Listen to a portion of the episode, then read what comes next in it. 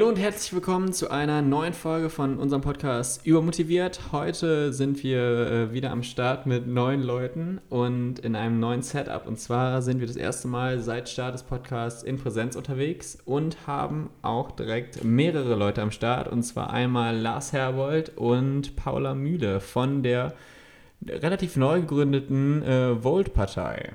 Hallo. Hi. Hi, cool hier zu sein. Ja, sehr ja. schön. Cool, dass ihr da seid. Wir wollten direkt, da vielleicht nicht so viele Leute eure Partei kennen, äh, euch damit konfrontieren, dass ihr eure Partei doch mal bitte in drei Worten schnell beschreibt. Drei Worte. Paneuropäisch, progressiv, pragmatisch. Ja, die Worte liest man natürlich auch direkt ja. überall. Könnt ihr das ein bisschen ausführen? Also in welcher, was bedeuten, was steckt dahinter hinter diesen Worten? Ich würde sagen, ich fange mal mit einem an und dann gebe ich an dich ab. Ich nehme jetzt mal paneuropäisch raus. Und zwar bedeutet das, also viele Parteien sagen ja, sie sind proeuropäisch und wir sind eben paneuropäisch. Das heißt nicht nur, dass wir aus Deutschland raus uns für Europa einsetzen oder für die EU einsetzen, sondern das bedeutet, dass wir eben in 29 Ländern gerade aktiv sind, dass wir auch in anderen Ländern mit Volt als Partei bei Wahlen antreten und eben sozusagen aus allen Ländern gemeinsam versuchen, Europa zu reformieren. Mhm. Genau, ich würde mit pragmatisch weitermachen. Und zwar haben wir einen ganz coolen Ansatz.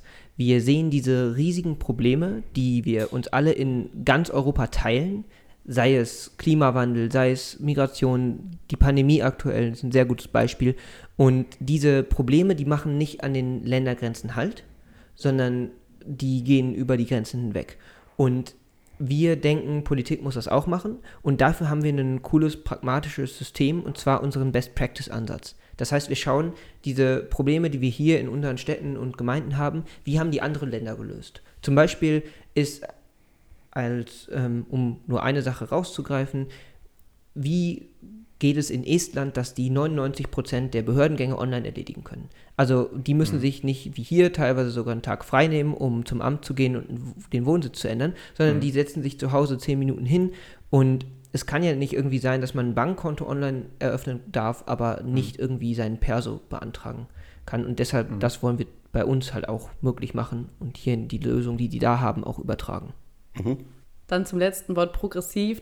Ähm, progressiv bedeutet sozusagen, dass wir uns außerhalb vom Parteienspektrum so ein bisschen sehen. Das bedeutet, wir wollen uns sozusagen nicht in diese Links-Rechts-Debatte reinsagen und irgendwie sagen, wir sind jetzt rechts oder links von der oder der Partei, sondern wir sagen, okay, Politik hat eigentlich so viele Herausforderungen und es sollte eigentlich jetzt mal der Fokus darauf liegen, dass wir wirklich Lösungsansätze finden wollen, gemeinsam, dass eine Partei alleine nicht alles sozusagen für jede Lösung, für jedes Problem die beste Lösung hat. Das ist uns bewusst und wir wollen deshalb eher übergreifend halt eben schauen, wo gibt es für welches Thema die beste Lösung und uns eben da nicht irgendwie in diesem System einordnen müssen. Und das ist sozusagen dieser progressive Ansatz. Mhm. Jetzt nochmal auf das letzte zurückkommen. Ich meine, ich habe also im Internet gelesen bei, ich weiß nicht mehr, welche Stadt es war, ich finde es gerade auch nicht, bei Bonn oder so, dass die, die Volt-Partei sich halt mit den Linken und ähm, der SPD zusammengetan hat den Grünen. Das ist ja dann, also ist das jetzt nur ein Beispiel. Es könnte auch genauso in der äh, Koalition mit anderen Parteien dann kommen. Ja, genau. Also was wir halt sagen, demokratisch. Also wir haben Unvereinbarkeitsbeschlüsse, zum Beispiel mit der AfD würden wir nicht koalieren. Und es gibt auch ähm, linksextreme Bündnisse, die so eingetragen sind, mit denen würden wir dann auch nicht koalieren.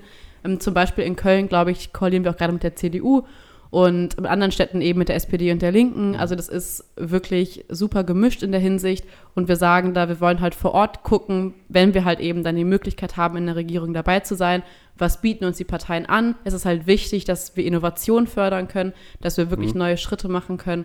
Aber wenn das möglich ist, dann wollen wir uns eben nicht daran festhalten, aufgrund von ähm, ja, Grabenkämpfen oder Ähnlichem dann die Partei prinzipiell mhm. auszuschließen. Ja, ihr habt jetzt schon ganz viele Sachen gesagt und ähm, sehr äh, schon ins Inhaltliche gegangen. Ähm, dabei kennen euch wahrscheinlich äh, relativ viele junge Leute oder so. Äh, wir haben jetzt auch ältere Zuhörer. Vielleicht könnt ihr da für die noch ganz kurz äh, so die Anfänge der Partei ähm, kurz durchgehen oder so, weil die wurde ja von äh, Damian Böselager gegründet und äh, hat sich dann schnell aufgebaut und jetzt findet man ja durchaus in jeder Stadt oder ich habe gehört in 31 Ländern schon äh, Mitglieder oder beziehungsweise Ableger eurer Partei. Ähm, es hat sich dann ja schnell aufgebaut. Wie konnte das so schnell zustande kommen und ähm, warum seid ihr so anders, neu? Genau, Volt hat sich 2017 in Reaktion auf diesen erstarkenden Nationalismus in Europa und sonst auch in, zum Beispiel in den USA gegründet. Da gab es Brexit, da gab es Trump, da gab es in ähm, Frankreich die starke äh, rechtsnationale Partei, auch hier in Deutschland. Und dann haben sich äh, genau Damian, der für uns im Europaparlament und ähm, zwei Freundinnen von ihm haben die Partei 2016, glaube ich, die Idee entwickelt und 2017 gegründet. Ähm, und halt auf europäischer Ebene als Bewegung, weil laut Europarecht gibt es keine europäischen Parteien. Das wollen wir zum Beispiel ändern.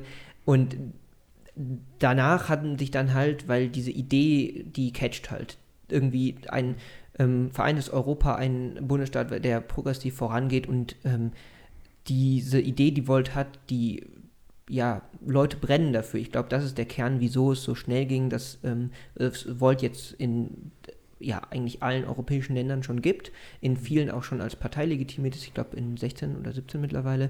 Und daraufhin hat sich dann Volt als proeuropäische oder vor allem paneuropäische Partei und Bewegung gegründet, als Reaktion, als Antipol zu diesem ähm, Nationalismus mhm. und Populismus vor allem. Und seitdem gibt es halt, ich glaube, jetzt 16 Parteien in ähm, 16 verschiedenen Ländern in der EU. Ähm, mhm. Und wir haben alle das gleiche Programm. Also mhm. wir haben ein europäisches Mapping of Policies, nennen wir das.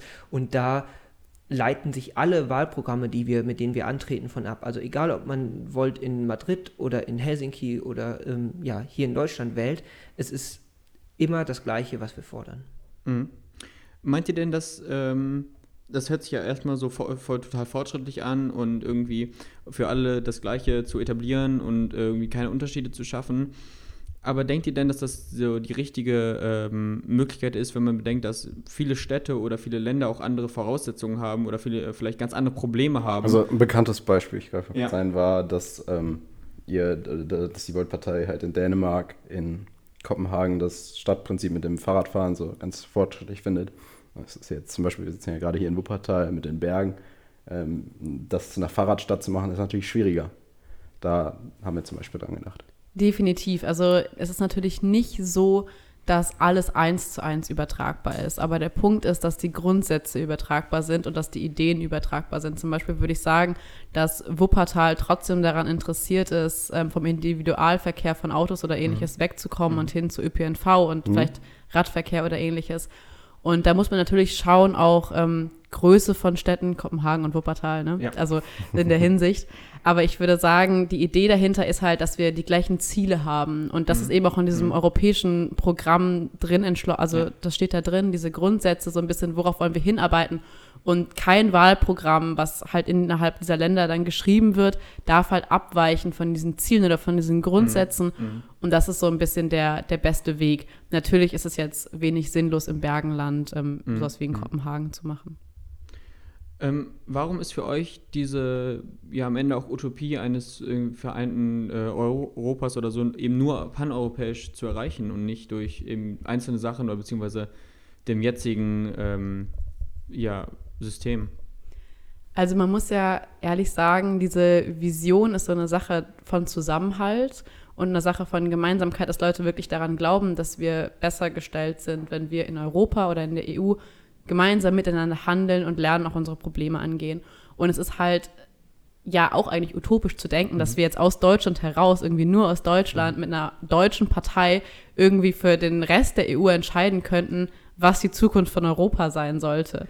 Und ähm, ich würde sagen, das ist so ein bisschen dieses Problem, warum das paneuropäisch sein muss. Also es geht mhm. ja nicht, dass wir jetzt hier irgendwie sitzen und sagen, boah, finde ich super irgendwie, wenn wir am meisten vom Binnenmarkt profitieren und irgendwie dann noch mhm. dabei noch ja. irgendwie die, ähm, ja, die Vorteile von Reisefreiheit und sowas haben. Es geht ja eben darum, dass wir nur gemeinsam diese Freiheiten haben und es würde mhm. uns jetzt ja überhaupt nichts bringen, wenn alle anderen Länder plötzlich wieder gehen. Und deshalb ist diese Paneuropäische ähm, ja, dieses Paneuropäische so mega wichtig, dass wir eben sagen, nee, uns gibt es in vielen Ländern und wir wollen es eben schaffen, dass es uns hoffentlich irgendwann überall mhm. wirklich als Partei gibt in Europa und ähm, das gemeinsam angehen, weil letzten Endes wird unser Kontinent oder die EU jetzt spezifischer auch nur so ein friedlicher Lebensort bleiben, wenn wir es schaffen, ja. eben in allen Ländern diese Grundwerte, für die wir eben stehen, ähm, zu etablieren. Was würdet ihr denn an der EU zum Beispiel ändern? Also so wie die EU im Moment ist, kann es nicht bleiben. Wir merken, das funktioniert auf allen Ebenen nicht. Brüssel ist viel zu weit weg auf der einen Seite und dann, mhm. es gibt ja immer dieses, äh, die regulieren doch sowieso eh nur, wie Gurken aussehen sollen. Also äh, dieses Überbürokratisieren etc. Mhm. Wir möchten als erstes dieses Einstimmigkeitsprinzip abschaffen. Mhm. Das ähm, gerade aktuell oder vor ein paar Monaten war diese Rechtsstaatlichkeitsdebatte ganz groß. Also wie kann es sein, dass ein Staat äh, sein Veto einlegt und dann keiner der ähm, und in keinem der Länder es zu einer Besserung führt, nur weil ein Staat jetzt blockiert. Das heißt, es soll zu Mehrheitsentscheidungen in, diesem, äh, in der EU kommen. Außerdem, wir wählen alle, alle EU-BürgerInnen über ähm, äh, ja, einem bestimmten Alter wählen dieses Europäische Parlament.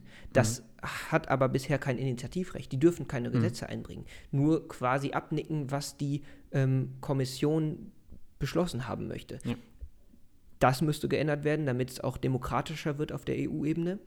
Wir, unsere Vision von einem äh, Bundesstaat Europa oder einer Republik Europa ist auch ein Zweikammernsystem wie hier in äh, Deutschland aktuell, sodass die aktuellen EU-Mitgliedstaaten ähnlich wären wie die Bundesländer hier in Deutschland. Also dass eine Kooperation zwischen der EU, ähm, mhm. europäischen Regierung gibt und den äh, Mitgliedstaaten. Mhm. Wie, wie seht ihr diese Zusammenschlüsse von irgendwelchen äh, Ideen oder eben ja, Forderungen in, in diese Pakete, die dann abgeschlossen, äh, so verabschiedet werden, nach dem Motto, ähm, wir bekommen jetzt hier, keine Ahnung, Geld dafür und dafür unterstützen wir die anderen da. Ähm, sind die Kom diese, diese Kompromisse nötig, um eben so ein System am Laufen zu halten? Oder meint ihr, dass das am Ende praktisch allen schadet, weil man irgendwie zu Sachen zustimmt, hinter denen man gar nicht steht, nur weil man dadurch selber seine Projekte irgendwie äh, verwirklicht bekommt? Also erstmal würde ich sagen, Politik funktioniert nie ohne Kompromisse. Ob das jetzt 16 Bundesländer sind, die sich einigen müssen, ob das jetzt fünf Parteien sind, die in einem äh, Bundestag sitzen, die sich einigen müssen, oder ob das ähm, ja jetzt zig Länder sind, sage ich mal so, die mhm. sich letzten Endes einigen müssen. Ähm, natürlich muss man gucken, man darf Werte nicht verkaufen. Das mhm. ist eine Sache, die extrem wichtig ist und in der Hinsicht ist nicht alles eintauschbar gegen Geld.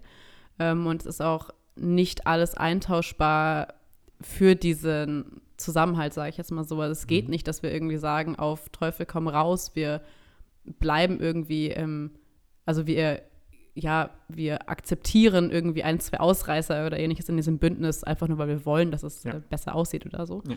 deshalb würde ich sagen, es kommt immer ein bisschen darauf an, gegen was man das eintauscht. Mhm. Mhm. Aber Kompromisse an sich sind meiner Meinung nach unabdingbar nochmal einmal zurückzurudern ähm, zu, zu der Partei an sich. Also hier ähm, Offenheit und irgendwie Transparenz sind ja auch irgendwie Kernwerte der Partei und es geht ja viel darum, wenn man sich damit beschäftigt, dass eben jeder dazukommen kann und hier so ein ganz ähm, irgendwie offenes Bild gegenüber neuen Leuten herrscht, beziehungsweise dass halt jeder nach seinen Stärken irgendwie eingesetzt werden kann und es vielleicht ja anders ist als in irgendwie äh, altbekannten oder etablierten Parteien, wo man sich eher erstmal lange Mitglied sein muss, sich engagiert haben muss in allen möglichen Sachen und so, um dann vielleicht mal die Möglichkeit zu haben, wenn man vielleicht Leute kennt, aufzusteigen oder was anderes zu machen. Ähm, warum schafft ihr das anders, beziehungsweise was macht euch da so besonders, äh, dass ihr das anders angeht? Ich denke, da ist ganz entscheidend, dass wir organisiert sind wie eine Bewegung intern. Und wir sind ja auch eine politische Bewegung, nicht nur auf europäischer Ebene, wir haben auch äh, andere Initiativen, wo wir als Bewegung agieren und eher als, jedenfalls als Partei. Ähm, wie, wieso kann man direkt einsteigen? Wir haben ein relativ durchlässiges System. Unsere, wir haben zwar auf jeder Ebene, also auf der EU-Ebene, auf der Deutschland-Ebene, auf den regionalen und auch auf den äh, kommunalen Ebenen in den Städten haben wir die gleichen Teams. Das heißt, es gibt mhm. überall Teams, die kümmern sich um Communications, also Pressearbeit mhm. oder äh, um Social Media. Es gibt überall Events-Teams, die Veranstaltungen organisieren, ähm, Partnerships, die mit anderen äh, Organisationen, Parteien, Vereinen etc. zusammenarbeiten. Und du kannst dich, wenn du bei Volt mitmachen möchtest, entscheiden, wo möchtest du anfangen. Also es mhm. ist nicht so, dass du erstmal in der Kommunalpolitik wie in anderen Parteien irgendwie dich 20 Jahre lang verdient machen musst, bis du dann mal für den Bundestag kandidieren darfst, beispielsweise. Ja. Sondern du kannst direkt sagen, ich möchte gerne auf Bundesebene einsteigen und am Wahlprogramm mitschreiben. Mhm. Super gerne, also du musst ähm, natürlich schauen wir uns Äh, Gerade in der Policy-Richtung haben wir einen sehr wissenschaftsbasierten Ansatz, aber wir ähm, grenzen niemanden aus, weil es nicht genug Erfahrung gibt, sondern sagen, wenn du Lust hast mitzumachen, kannst du gerne einsteigen, wo du möchtest. Paula zum Beispiel arbeitet auf europäischer Ebene relativ viel mit. Ja, genau. Also ich würde sagen, das kommt halt so ein bisschen drauf an. Ich habe halt am Anfang wirklich gesagt, hey, ich habe mega Lust, irgendwie auf europäischer Ebene mitzuarbeiten und auch irgendwie ähm, interne Kommunikation mitzuarbeiten. Das ist so ein bisschen mein, mein Herzensthema jetzt neben Kandidatur. Und ähm, dann war das auch völlig fein. Also klar gucken wir uns die Leute vorher an und es kommt jetzt nicht, ähm, ist jetzt nicht so, dass jemand, der unsere, oder wir versuchen es, dass halt jemand, der diese Grundwerte halt eben ähm, nicht einhält, dann nicht aus Prinzip angenommen wird, weil wir offen für alles sind. Das hat mhm. ja auch Grenzen, weil wir halt ja. eben eine Freiheit des einen endet da, wo die Freiheit des anderen ähm, ja ähm, eingeschränkt wird. Und deshalb gucken wir da halt aber darauf, dass wir es Leuten möglich machen, da wirklich wirklich aktiv mitzumachen. Ob das jetzt halt eben ist, ich möchte vor meiner Haustür irgendwas machen oder ich möchte eben auf europäischer mhm. Ebene irgendwas schreiben, mich irgendwo einsetzen. Das ist so ein bisschen den Anspruch, den wir an uns selbst haben, dass wir da diese Koordination echt gut hinbekommen. Ja, wir wollen noch, oder sag du noch, okay, wir wollen auch später nochmal auf euch persönlich dann nochmal zurückkommen. Ähm, Paul hat eben gesagt, dass ihr ja vielleicht mehr jüngere Leute ansprecht als ältere.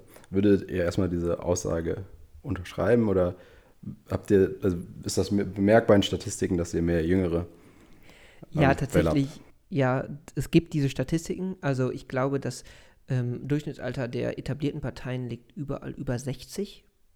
Correct me if I'm wrong. Ich glaube bei CDU, CSU bei fast 70 und unseres liegt bei 35. Also mhm. wir sind, und ich denke aber 35 ist eine, ähm, zeigt gut, wir haben aus allen, Gesell also aus allen Altersschichten Leute dabei. Wir ja. haben sowohl die jungen Leute, die natürlich, man, man bemerkt es, wir haben äh, bei denen, sieht man auch in Wahlanalysen, ähm, wählen uns überproportional viele im Vergleich mhm. zu den anderen Altersschichten. Mhm. Trotzdem ist unser Anspruch für alle Menschen, unabhängig von Alter, von Herkunft, von Sexualität, von Geschlecht, eine Politik zu machen.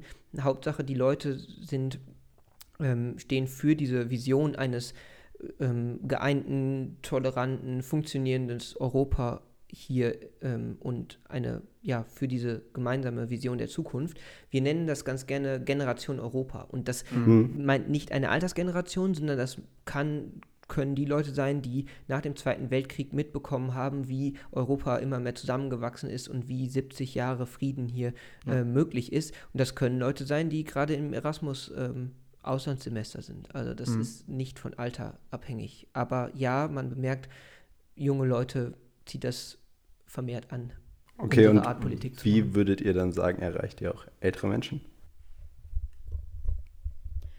Also ich glaube, da ist es halt erstmal wichtig zu sagen, dass unser Thema, also die EU, die Reform der EU, ist ja nicht das einzige Thema, mit dem wir uns beschäftigen, sondern es ist so ein bisschen auch Mittel zum Zweck für uns. Also wir sagen ja eben, die Probleme, die wir in unserer heutigen Zeit haben, die müssen wir gemeinsam angehen und ähm, dass eben das durch eine Europäische Republik am ja am einfachsten sogar wirklich quasi ist, weil wir halt eben dann wirklich ähm, die Fähigkeiten auf den Ebenen haben, wo wir sie auch wirklich brauchen.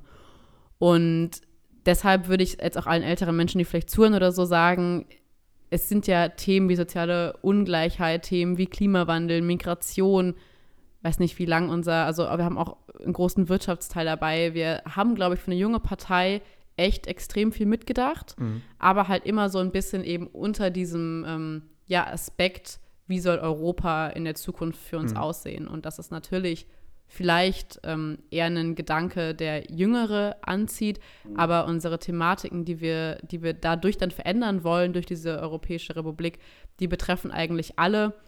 Und ich glaube, es ist auch eigentlich allen ein Anliegen, dass wir in Frieden hier noch auf diesem Kontinent leben können und dass wir auch in Frieden und mit einer intakten Natur vielleicht noch drauf leben können. Mhm. Man sieht ja, ihr habt ja direkt auch mit diesem Wahlprogramm dann äh, viele ja, Unterstützer oder Unterstützerinnen ähm, angezogen bzw. halt überzeugt.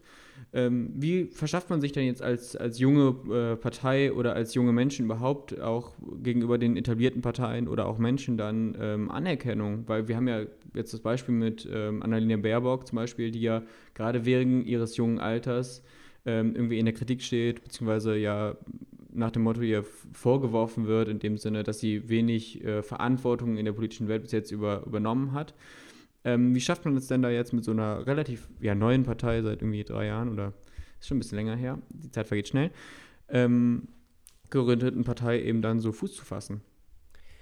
Ich glaube, und da sind wir wieder bei dem Thema von eben, diese, diese Vision, die kommt an. Ich, man merkt das, wenn man auf der Straße steht und Wahlkampf mhm. macht. Und ich, das ist für uns das, wie wir zu den Leuten kommen. Also wir können, wir sind auf Social Media präsent, aber das, da ist man halt auch immer in seiner eigenen Bubble.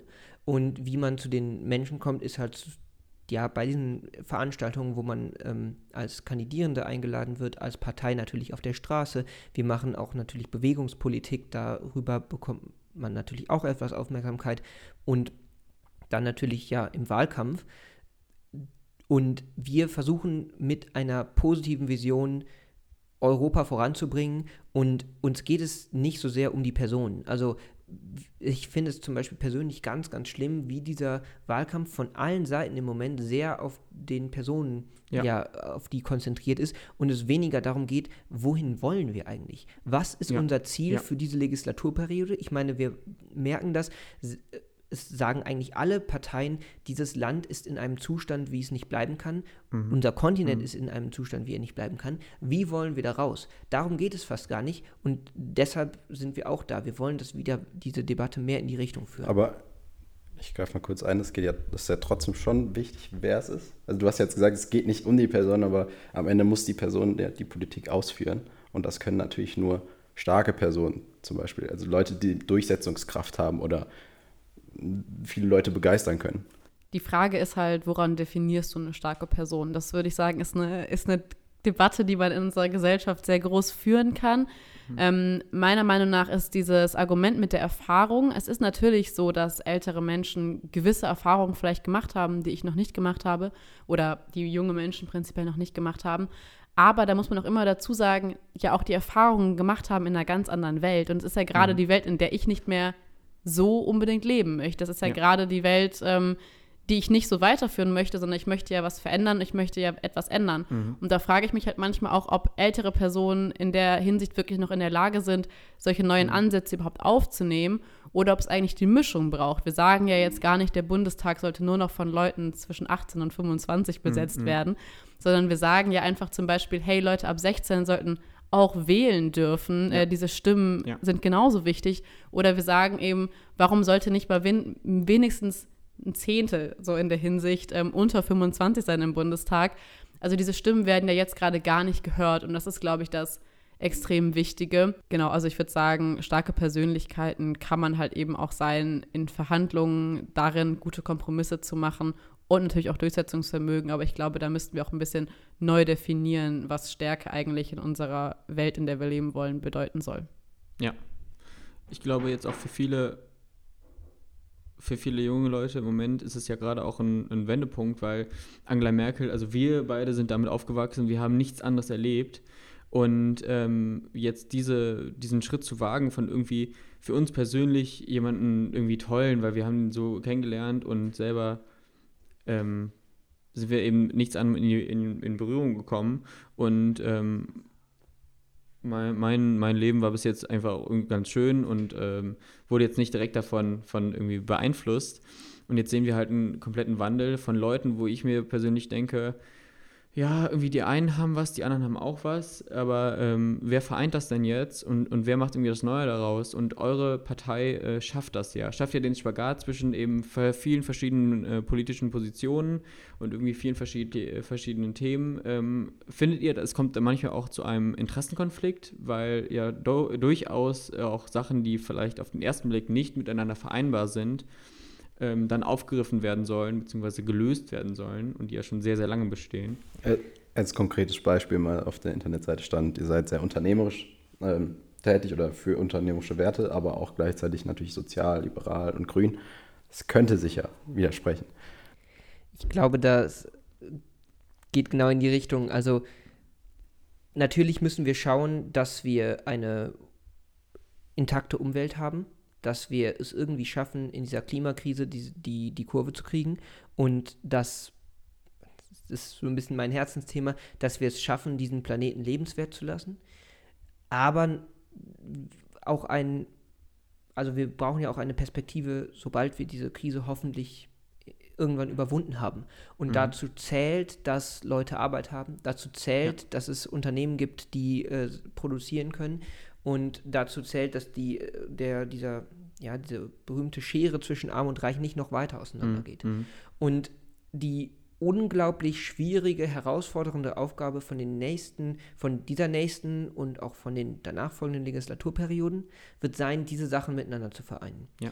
Ich finde es super, dass es in unserem Wahlprogramm einen, ja, einen ziemlich guten Kompromiss gibt, glaube ich, dass wir alle diese Bereiche berücksichtigen, dass wir schauen, wie können wir niemand auf der Strecke lassen, wenn wir uns dieser massiven Transformation, der wir bevorstehen, stellen. Mhm. Und ein super Beispiel finde ich, dass wir die Kapitalertragssteuer für Unternehmen nur für nachhaltige Produkte senken wollen. Mhm. Wir wollen also mhm. die, ähm, wir wollen sie auf 35 Prozent ähm, erhöhen, aber für nachhaltige auf 30 Prozent senken.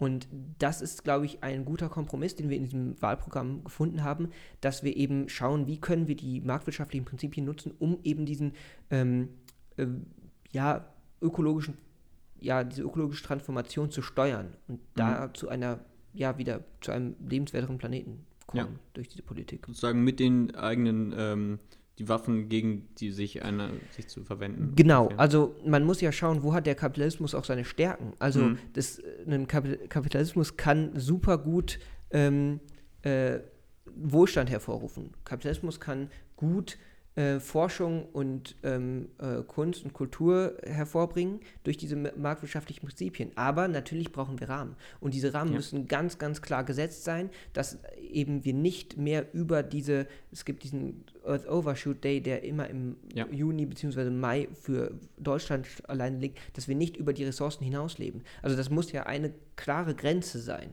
Mhm. Und ähm, ja, das, da müssen wir ganz klar erkennen, unbegrenztes Wachstum geht nicht. Ja. Ihr habt ja, wie gesagt, ganz, ganz viele verschiedene Themen, von denen du jetzt ein paar ähm, auch äh, näher erläutert hast.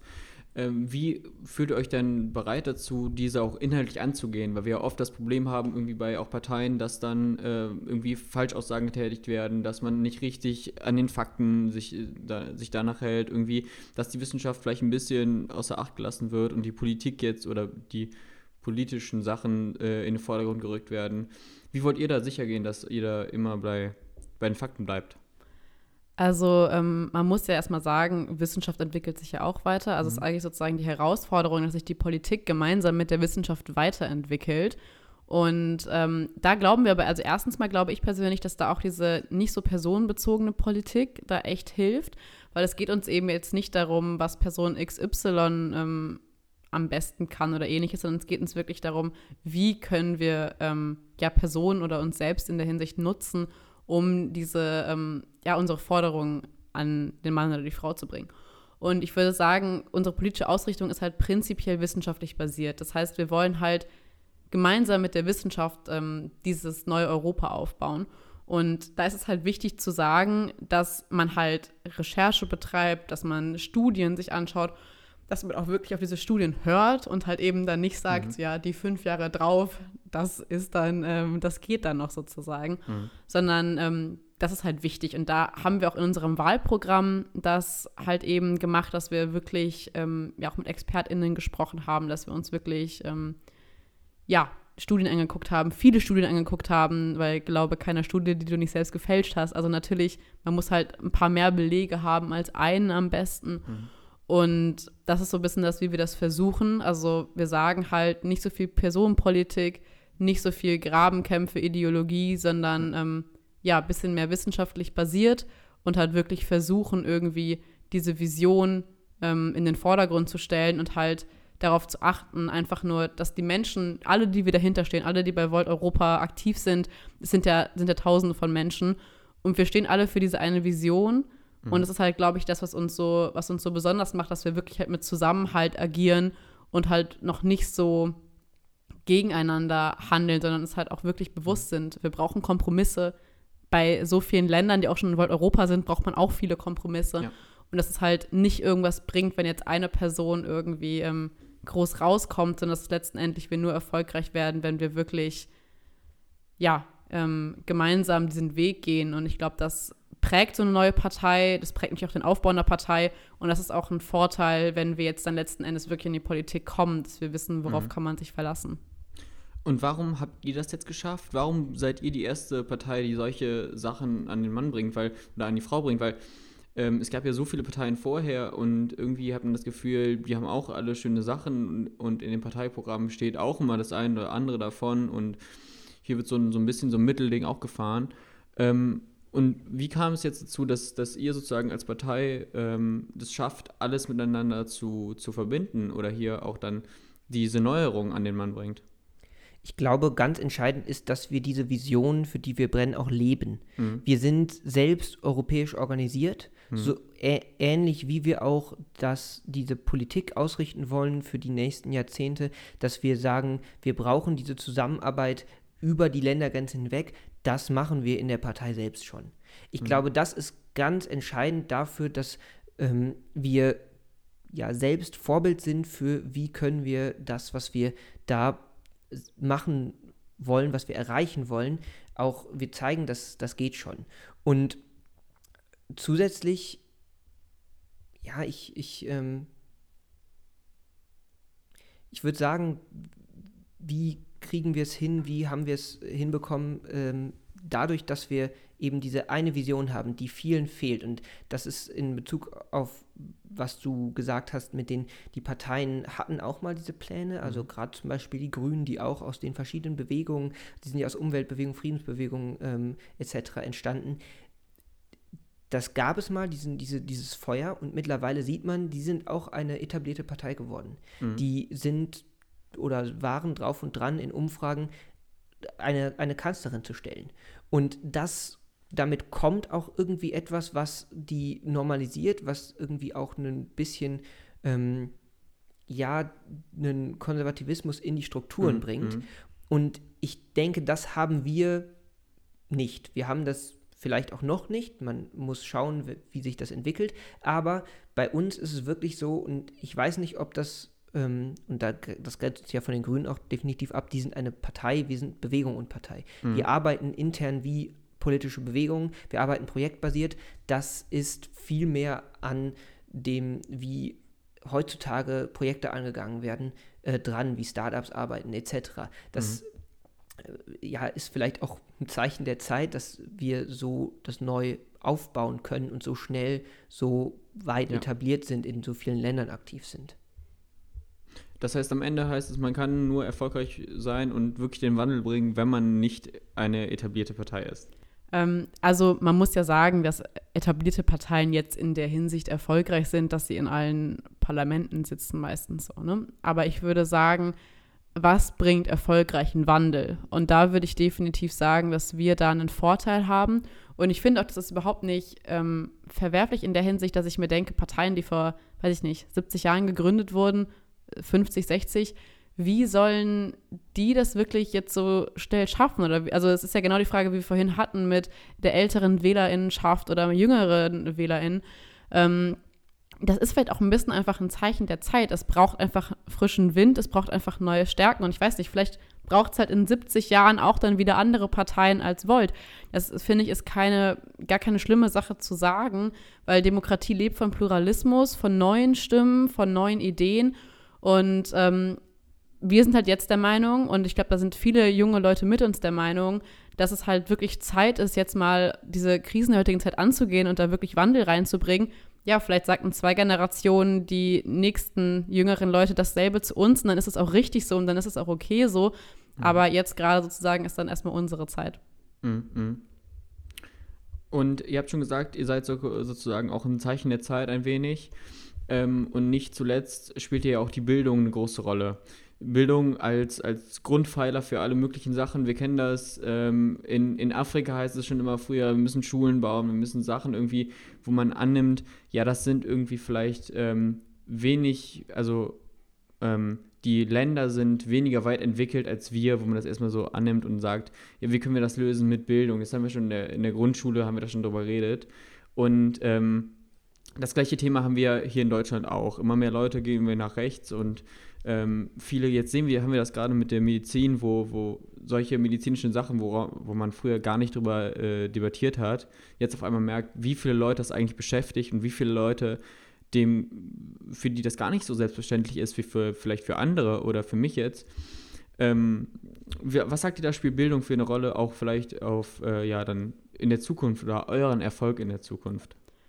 Äh, du meinst jetzt Leute, die gegen die Corona-Impfung sind, ne? Zum Beispiel, Okay. als jetzt hier ge- generell Skepsis gegenüber Ja, auch den, auch den Regeln, auch ähm, die Impfungen eben, ja. wo eben medizinische Sachen völlig in Frage gestellt werden, wo man sich eigentlich, ähm, oder, oder ich mir zumindest sicher bin. Ja, also ich glaube, das ist auch eine Sache, die da mitkommt. Ähm, Wandel ist häufig auch beängstigend und ich glaube definitiv, dass es in den letzten Jahren, es ist jetzt ja nicht nur die Impfung oder, also Corona ist jetzt ja nochmal ein ganz, ja, größeres Thema, sage ich in der Hinsicht. Ähm, ich würde halt auch, also meiner Meinung nach hat Deutschland Wandel sehr lange wirklich aktiv verhindert ähm, und wirklich Innovation verhindert und somit auch Wandel in Köpfen irgendwie ein bisschen gestoppt, meiner Meinung nach, oder jedenfalls erschwert, sehr erschwert.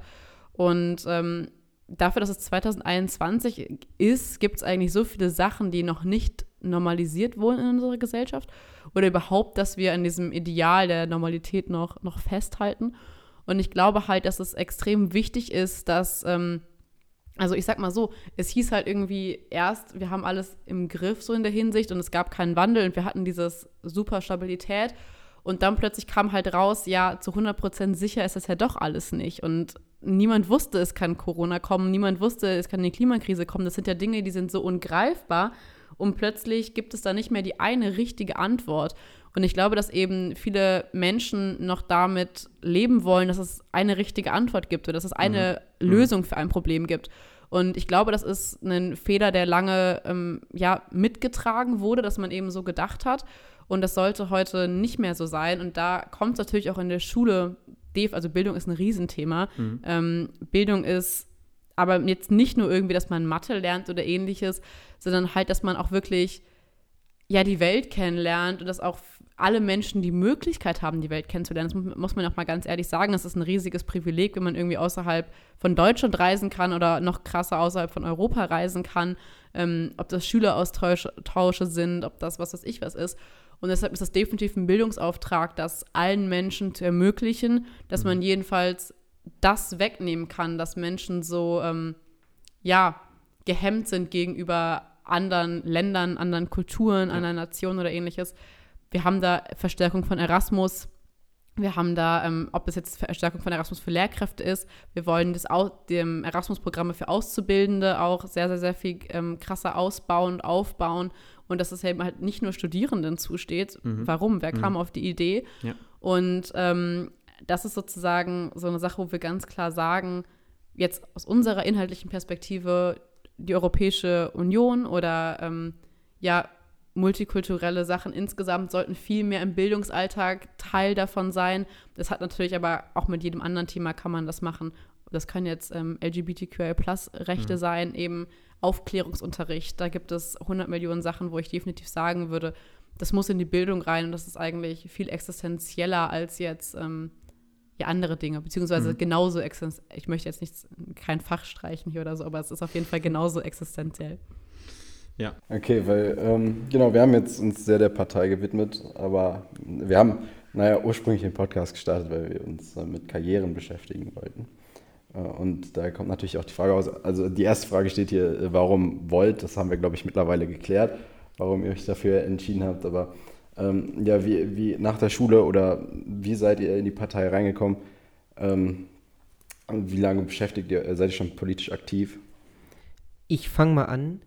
Ich habe äh, schon mich während meiner Schulzeit politisch engagiert, da bei Fridays for Future. Bin da seit Anfang der Bewegung hier in Deutschland relativ aktiv gewesen, ähm, habe einige dieser Schulstreiks mitorganisiert etc. Und dann mir aber nach meinem Abi gesagt, ich ähm, brauche eine Auszeit. Ich habe nicht direkt angefangen zu studieren, sondern bin für einen Freiwilligendienst an eine Highschool nach Neuseeland gegangen, Flüge kompensiert. Und äh, dort habe ich im ähm, Sportbereich die ähm, Teams gemanagt und bin, habe mit denen für die ja, Fahrten organisiert, für Turniere, die ähm, äh, ganzen Sachen geplant, Sportveranstaltungen an der Schule organisiert etc. Und dann ähm, letztes Jahr angefangen zu studieren. Ich studiere Wirtschaftsinformatik, bin weiterhin als Aktivist bei Fridays for Future dabei. Im Moment relativ wenig, weil das ähm, als überparteiliche Bewegung immer schwierig ist, dann sich während einer Kandidatur da irgendwie ähm, für Fridays for Future öffentlich zu äußern.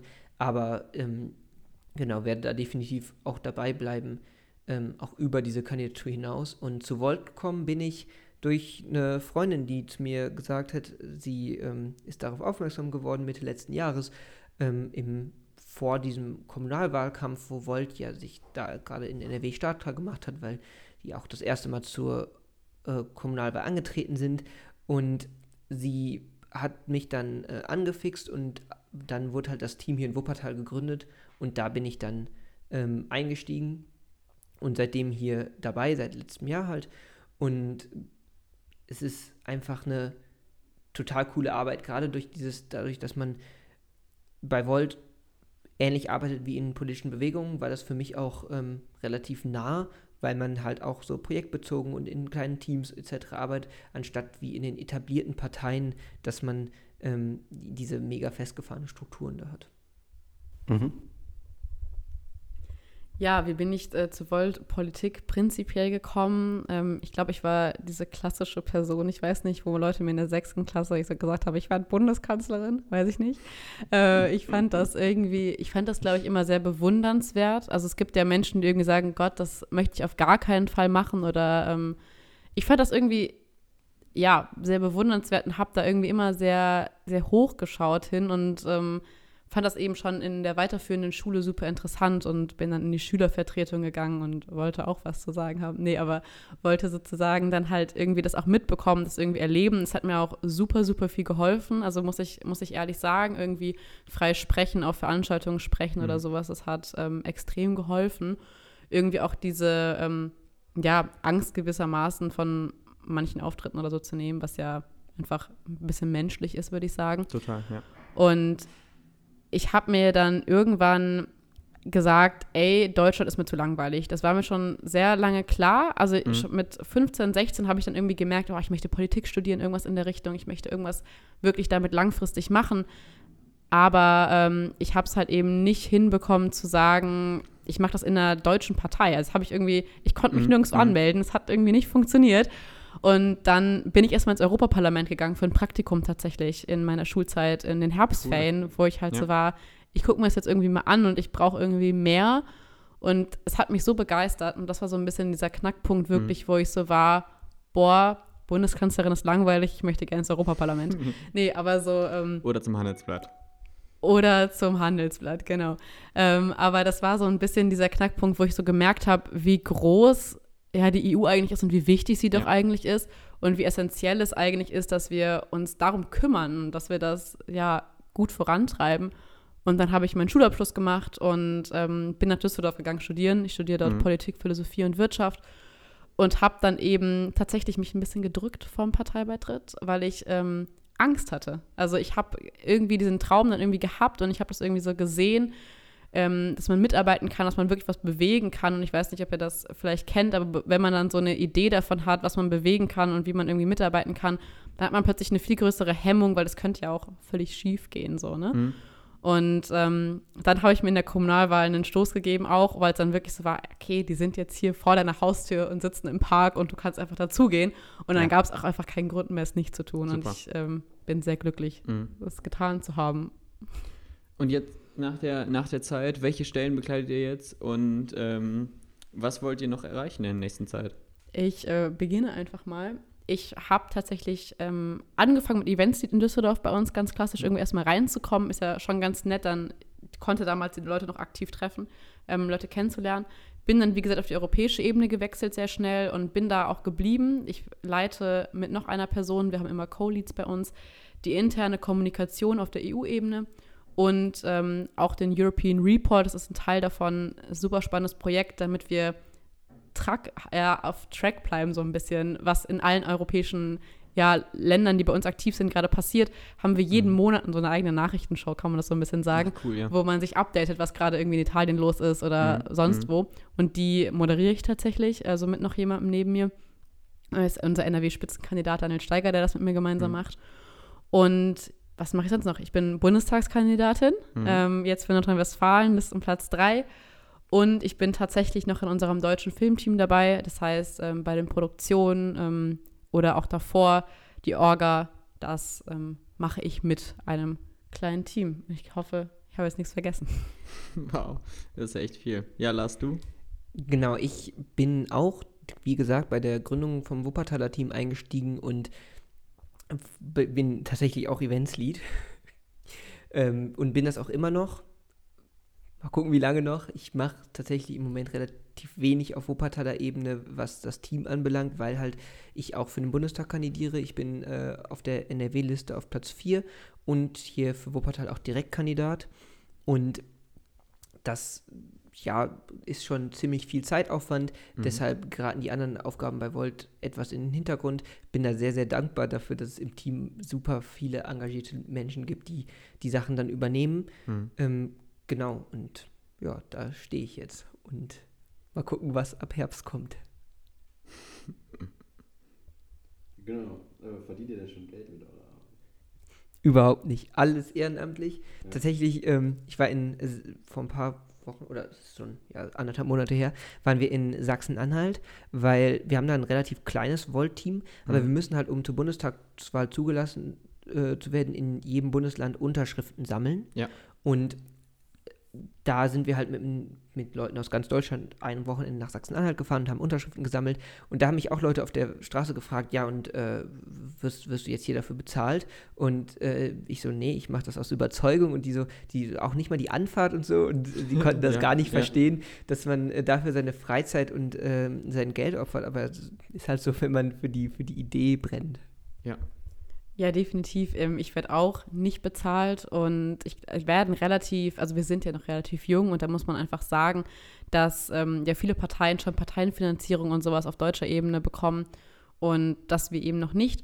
Und deshalb auch jetzt irgendwelche Sachen wie interne Kommunikation auf der EU-Ebene oder so halt tatsächlich alles ehrenamtlich ist. Mhm. Und ähm, dadurch natürlich auch noch ein bisschen eine Hürde ist in der Hinsicht, dass noch nicht ähm, nicht jede und jeder kann sich das auch leisten, muss man ganz mhm. ehrlich sagen, dass man da so viel Zeit reinsteckt.